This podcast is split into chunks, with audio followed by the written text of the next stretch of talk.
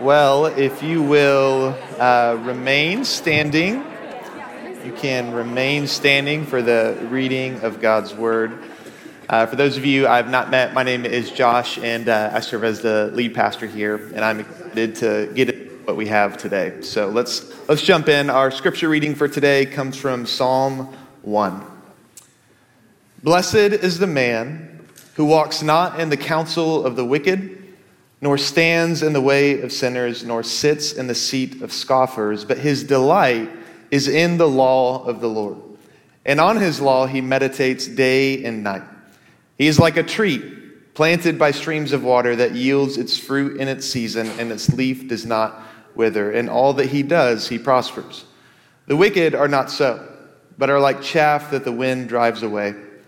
Therefore, the wicked will not stand in the judgment, nor sinners in the congregation of the righteous, for the Lord knows the way of the righteous, but the way of the wicked will perish. This is the word of the Lord. You may be seated. Let's pray. Father, like every week, we thank you for your word.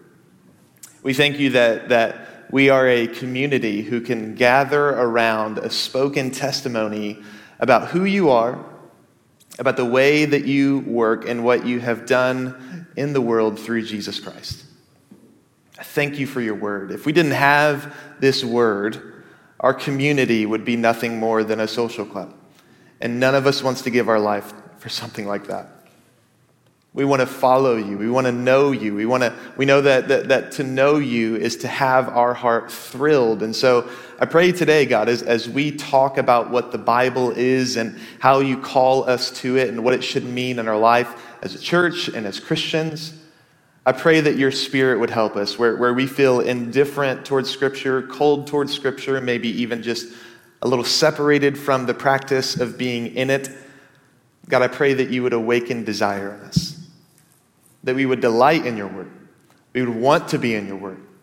And we know that that's not a want, that's not a desire that we can create for ourselves. And so, would you today, God, would you unite your power with my weak words and give us all here together a sense of love for your word? We trust you for it. In Jesus' name, amen.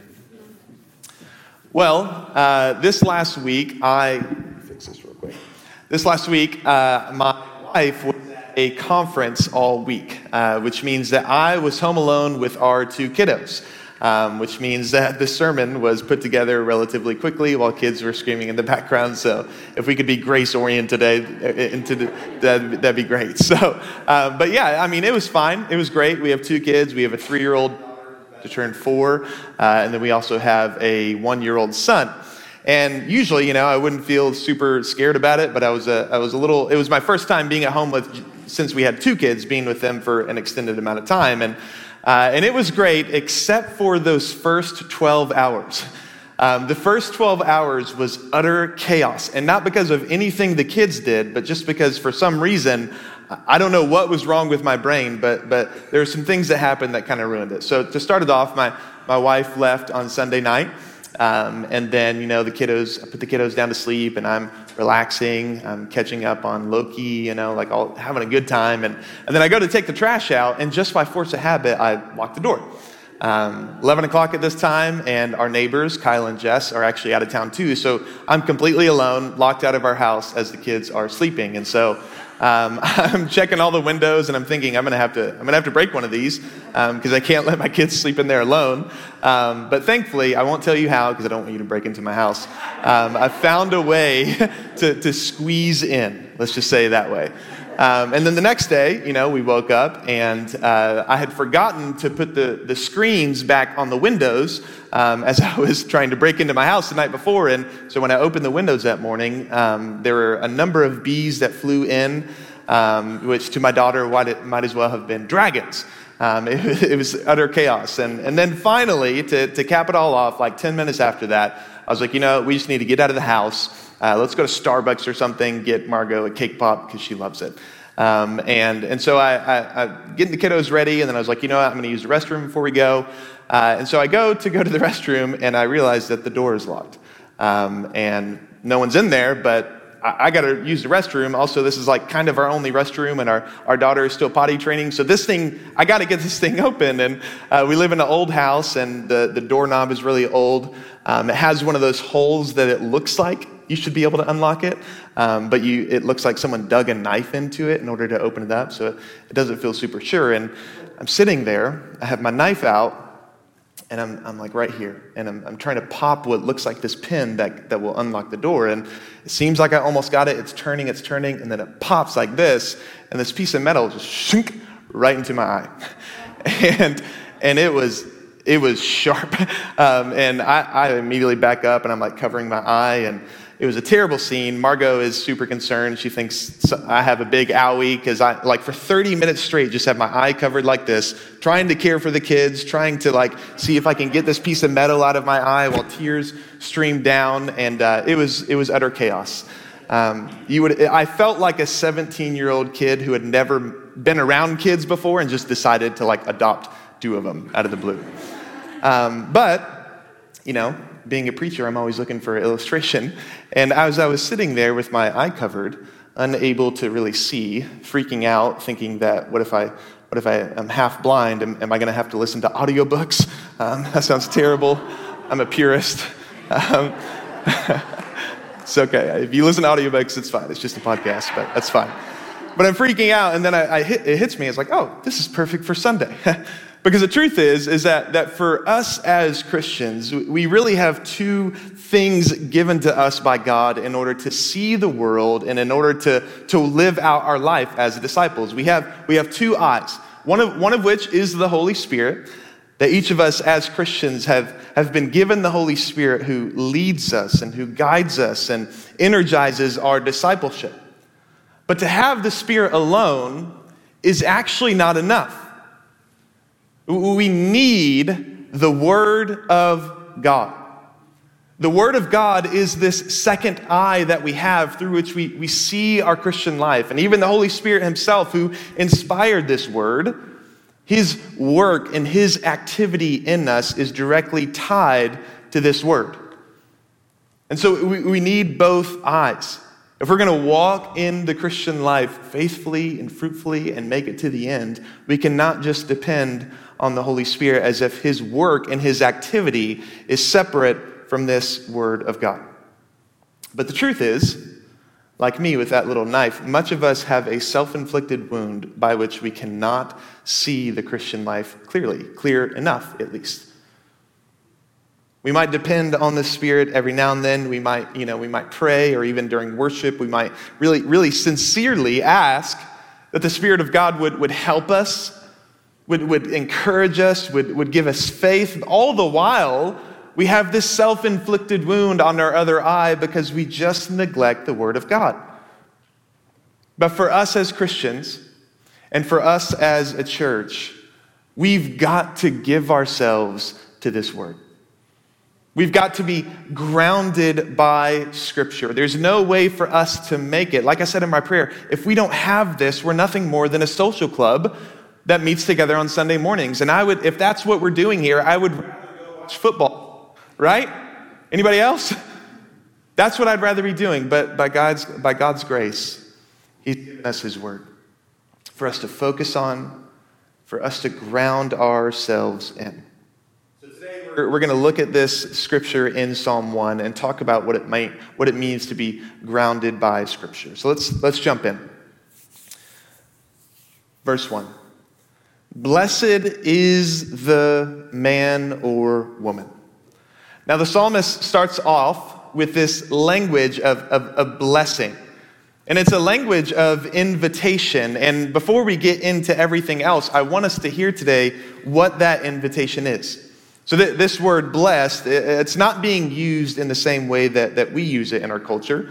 Um, we say that, that we are blessed because we have uh, a certain amount in the bank account or because we have a certain amount of people around the dinner table. And although those things certainly are blessings, that's different than what the psalmist is talking about here.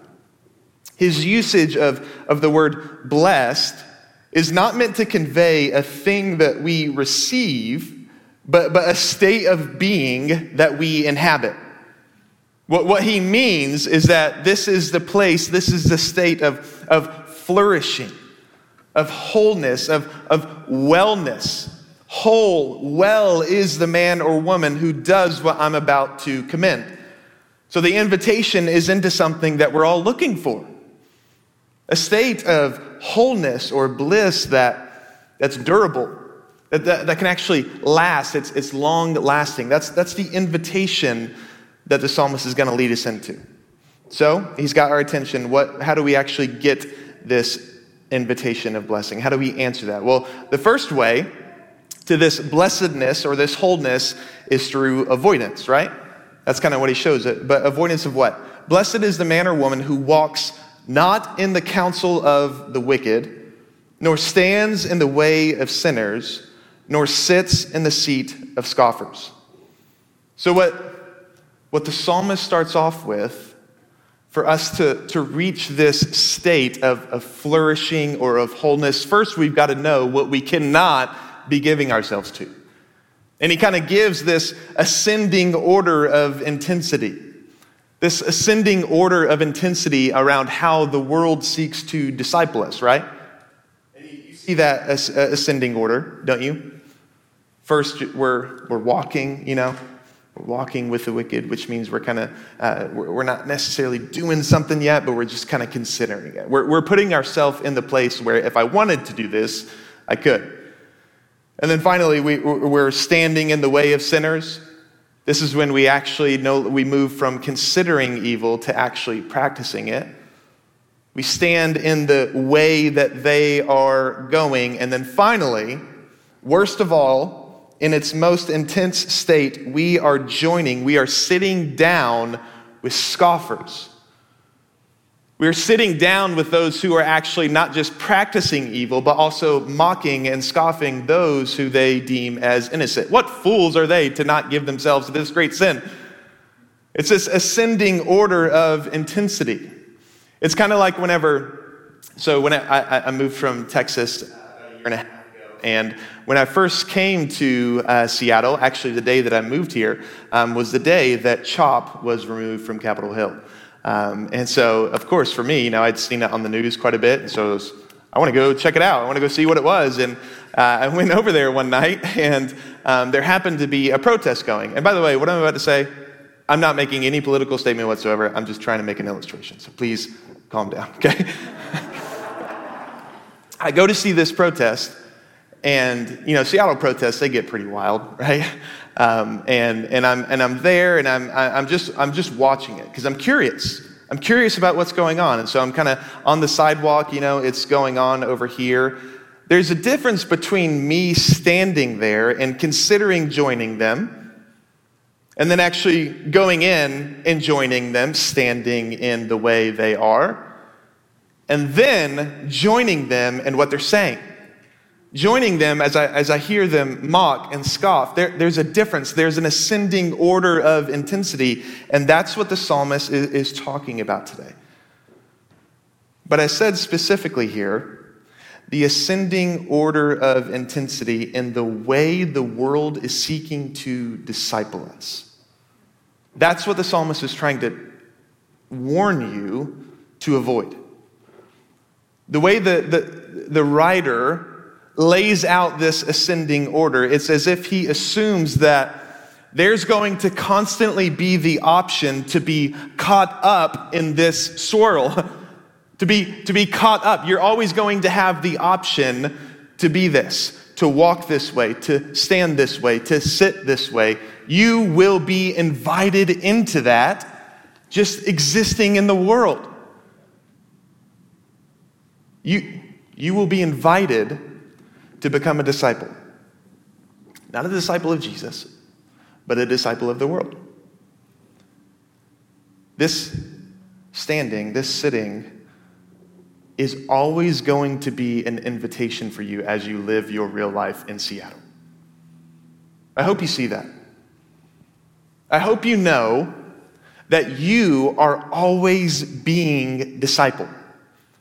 That, that you are not a, a free agent moral being who is able to determine the direction and the flavor of your life simply by being you, simply by the free choices you make. Rather, you are at all times being invited into something. You are being invited into how the world thinks. Everything you see, from marketing campaigns to political stump speeches, to the show you're binge watching on Netflix. It's trying to get you to see in a certain way. It's trying to get you to, to believe something, to, to hold on to something. It's this swirl, this swirl that's trying to, to pull you in. And that's the first reason why we need to be grounded by Scripture. Because if you are not grounded by Scripture, you will be discipled and not in the way of Jesus. You will be caught up in something. You will be allured by something. You will be taught something. And soon enough, you will find yourself in the council of the wicked, standing in the way of sinners, sitting in the seat of scoffers. If I go back to my illustration about my eye, you are constantly being told how to see. You're being shaped in what to see and how to see it. And so the psalmist, before he talks about anything else, he commends the practice of intentional avoidance. He says that a man or woman who is, is whole is, is flourishing comprehensively well when they avoid, when they're aware of the ascending order of intensity that this swirl of the world is trying to disciple you in. So, he offers that negative and then a positive. Says this Blessed is the man or woman who walks not in the counsel of the wicked, nor stands in the way of sinners, nor sits in the seat of scoffers, but his delight is in the law of the Lord, or the instruction of the Lord and on his law he meditates day and night. So here we see the, the real meat of what it means to be grounded by Scripture, the, the, the type of grounding that leads us into flourishing. Being grounded by Scripture is not first an intellectual conviction about the truthfulness of Scripture, though it is that. Being grounded in Scripture is not first the discipline of regular Bible reading, though, of course, as we see from the psalmist, that is the result that we get. He meditates on it day and night. No, being grounded by Scripture before anything else has to do with delight, has to do with, with what you want. Is there a thrill in your heart, as, as faint as it might be at certain times? Is there or is there not a thrill in your heart at the possibility, at the invitation of knowing God through His Word? That's the question. That's the question we have to answer before we ever really embody this value of being grounded by Scripture. Is delight. Because the truth of the matter is, you know, there's a lot of different scriptures that I could have chosen for this week. The, the Bible talks about itself, what it, what it is and what it's for, in a lot of different places. But I, I chose this te- text for this specific reason. If we are going to be grounded by Scripture and bear up against the forceful winds of a changing culture, we first have to deal with whether we want the Bible or not. Whether we delight it. Do we enjoy it? Do we want it? Because listen, drive through Seattle, and you'll find a number of churches that have punted on the Christian faith. You'll drive through and see all kinds of Methodist, Presbyterian, Episcopalian churches that have punted on the historic Christian faith. And I want to say to you today that I don't think that happened or that started at least, because they all of a sudden started coming up with, with paltry answers to the questions that our culture is asking. No, that, that drift starts when delight in God's word has left a church. when it's no longer there, becoming a flighty, ooey gooey, spiritually ambiguous church does not start just with historical doctrines getting redressed in order to appease a changing world. That's not how it starts. That's where it goes, but it starts with a loss of delight. They caved because they lost a craving for God's good word. They no longer delighted in it. And that, that's true for you as well as, a, as an individual Christian. That's true of churches, but that's also true of you as an individual disciple. We have got to analyze our desires and, and really see what it is that we're wanting. Is there anything here that invokes desire? Is there anything there? Because, in the same way that some of those churches have left the Christian faith, many Christians or disciples have, you know, done something that is word now, deconstructed their faith. And now, I, I do want to say, I, I do think there is such a thing as healthy deconstruction. I think every generation in some way needs to deconstruct what they've received from the previous generation. Because the truth of the matter is, is that we are receiving gospel truth or even church practices. We're receiving that from a generation that's flawed and sinful just as we are. And so every generation in some way needs to, to re up on what's actually here. But there's a difference between that. There's a difference between healthy deconstruction that leads to a pure faith and a unhealthy deconstruction that leads to you punting the faith. Unhealthy deconstruction is energized by transferring our delight away from God's spoken word and placing that delight in any given idol of our culture. That's how it happens. That's been my experience, at least. As I've, I've, as I've had friends or acquaintances who I know have deconstructed the faith, that seems where it starts. They just lose a, this loses its flavor, its, its appeal. And so they, they change that delight for some given idol of the culture, the, the utter religious devotion to rationalism that, that makes us nothing more than brains on a stick, right?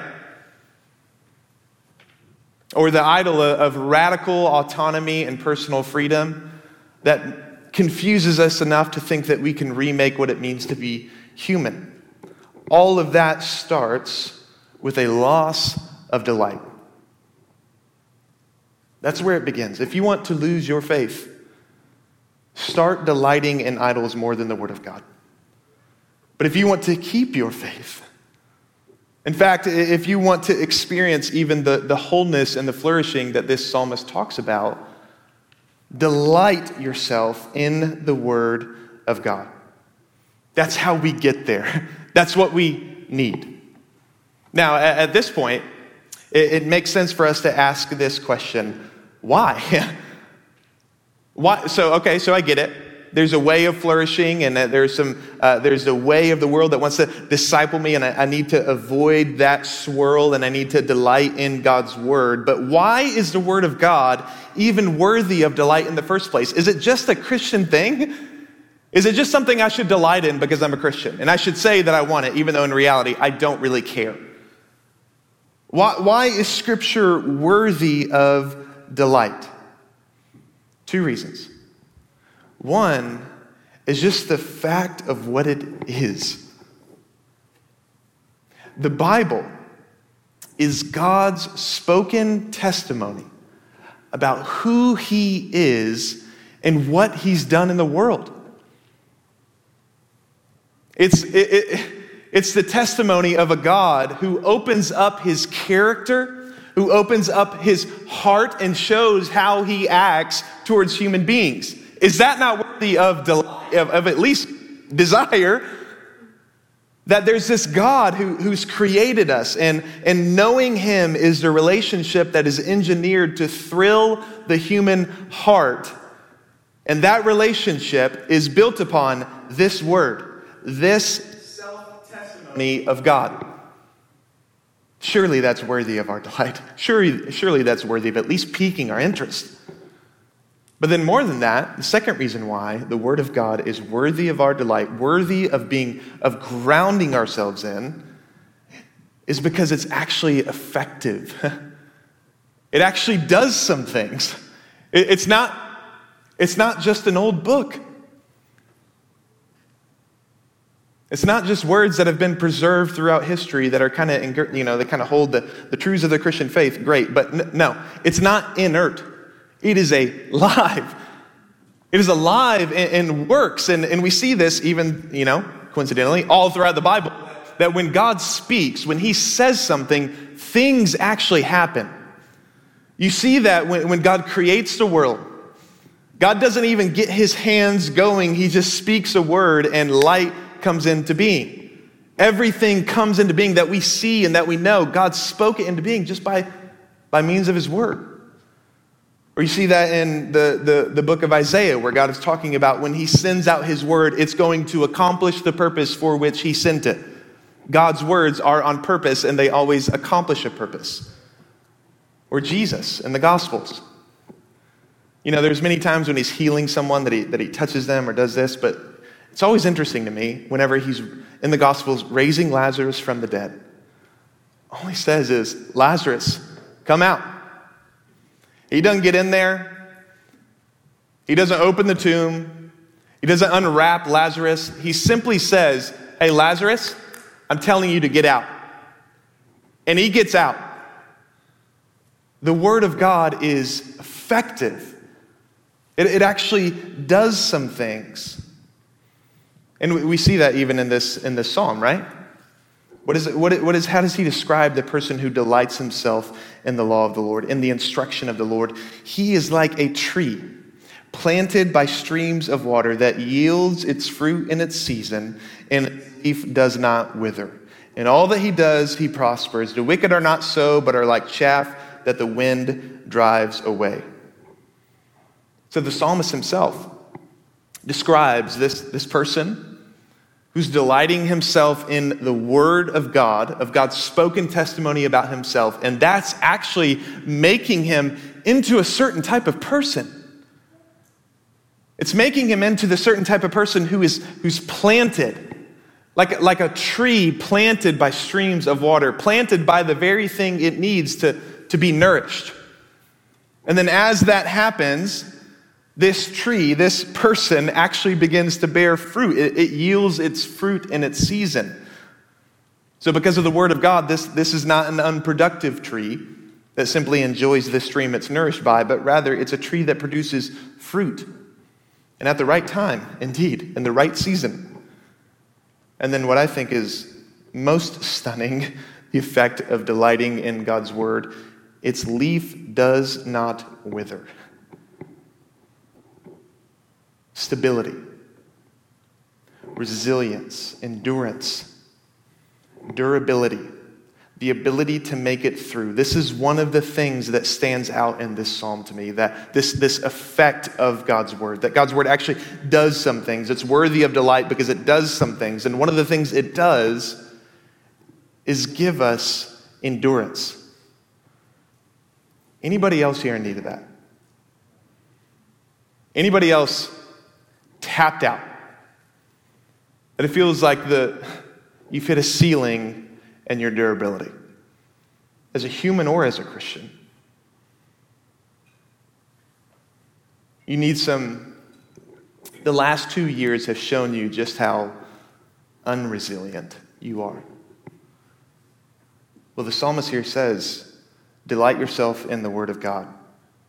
Delight yourself in the Word of God because it's going to produce in you the endurance that you need, the durability and the resilience that you need to make it through as a Christian.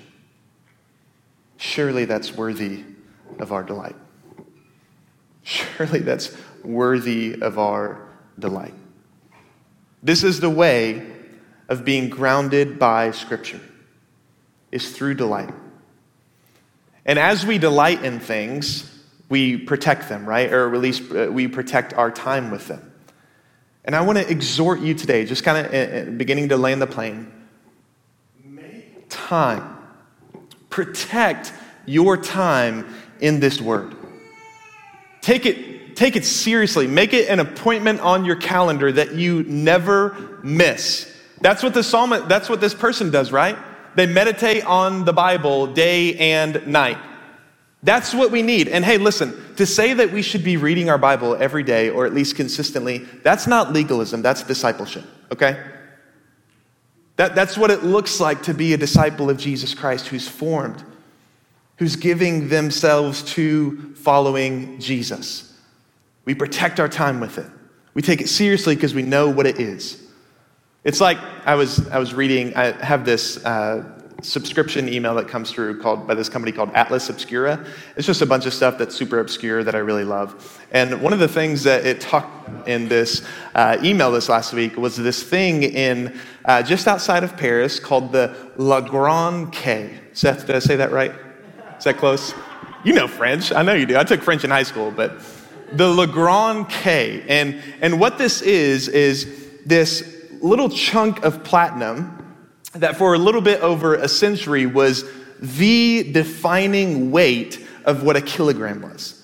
And so, right now, I mean, they've moved on to more modern type of ways to uh, measure a kilogram to, to keep the, the notes on what it is. But for a century, it was this little chunk of platinum that the rest of the world, except for the US, right? We do our own thing. The, the, the rest of the world said, this is what a kilogram is this little piece of metal, and this little piece of metal, even to this day, even though it's not used like it used to be, is, is kept under lock and key. Like it is, it's under like three levels of a basement, and there are three separate keys that all have to be used at once in order to open it. And at all times, one of those keys is outside of the country. that they wanted to protect this thing because they knew that if we don't have this, we don't know what a kilogram really is. it gets fuzzy. We won't have a standard by which to measure everything else. And that is how we should be treating the Word of God. That it is this standard, it is this constant reference point around what the Christian life is. And, and we should treasure it so much, want it so much, that we actually protect it we protect our time with it. We take it seriously because we know it's what we need. And if we lose that, if we lose what this scripture is can do for us, then it's going to lead to all kinds of confusion. And so we need to, to take this seriously, to ground ourselves in scripture to let it be a reference point that we are always protecting in our calendars. We're actually giving ourselves in real life to its practice. And we're letting the Bible shape us. To be grounded by Scripture means that we shape our lives around the Bible and not the other way around. It means we let the Bible read us. And man, does it do that. read who you are, where you still are in your discipleship, and the great hope of the gospel. That, if anything else, that, that alone is the reason we should give ourselves to this great word as a church and as individual disciples. Because it's from this word that we hear the wonderful news of the gospel. It's from this place. We center our lives here. We ground our lives here because here we hear the words of life and we don't walk away from it. It's like the, the disciples in the Gospels. There, there, there comes a moment in the story of the Gospels where, where Jesus had said some really controversial things, like he often did. And a lot of the disciples just ended up leaving him. A lot of the, a lot of the people who had, had been following him were like, you know what, this is getting too weird. I'm out. And Jesus turns to his disciples, the 12, and he says, Do you want to leave as well? And Peter, on behalf of the rest of the 12, says, Lord, where are we going to go? You have the words of life. That's the place. That's the conviction that we need to have around this great word that we stay here. We don't leave, we don't go, because in the end, we know where else am I going to go? Lord, here we have the words of life. So, as a church, let us give ourselves to this, protect our time with it, and shape our lives around the Bible and not the other way around. If we do that, we have a chance of being an actual faithful church here in our context for God's great glory. Let's pray.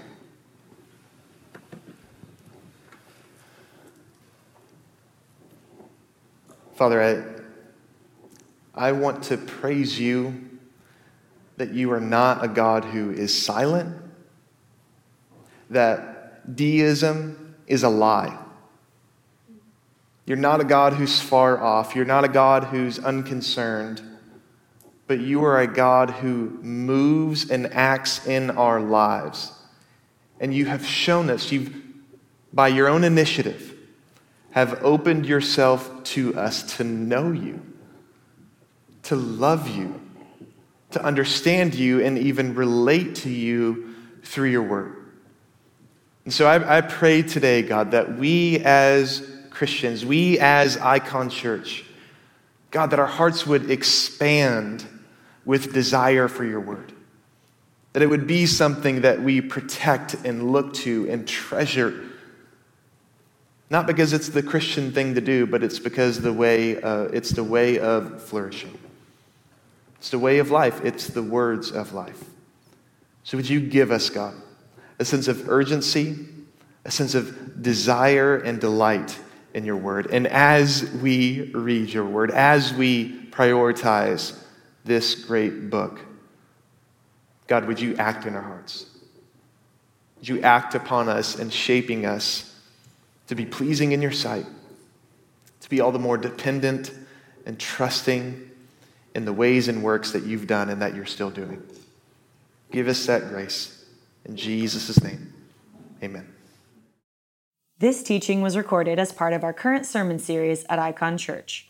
During our weekly gatherings, we move from the teaching into a time of response to reflect on and respond to the work of the Spirit. While we recognize it's hard to capture that in a podcast, we'd still encourage you to take a moment. Consider what the Spirit might be saying to you in response to what you heard. For more resources and details about how to join us on Sundays, visit iconchurch.org. As we say each week, Christ is all and we are His.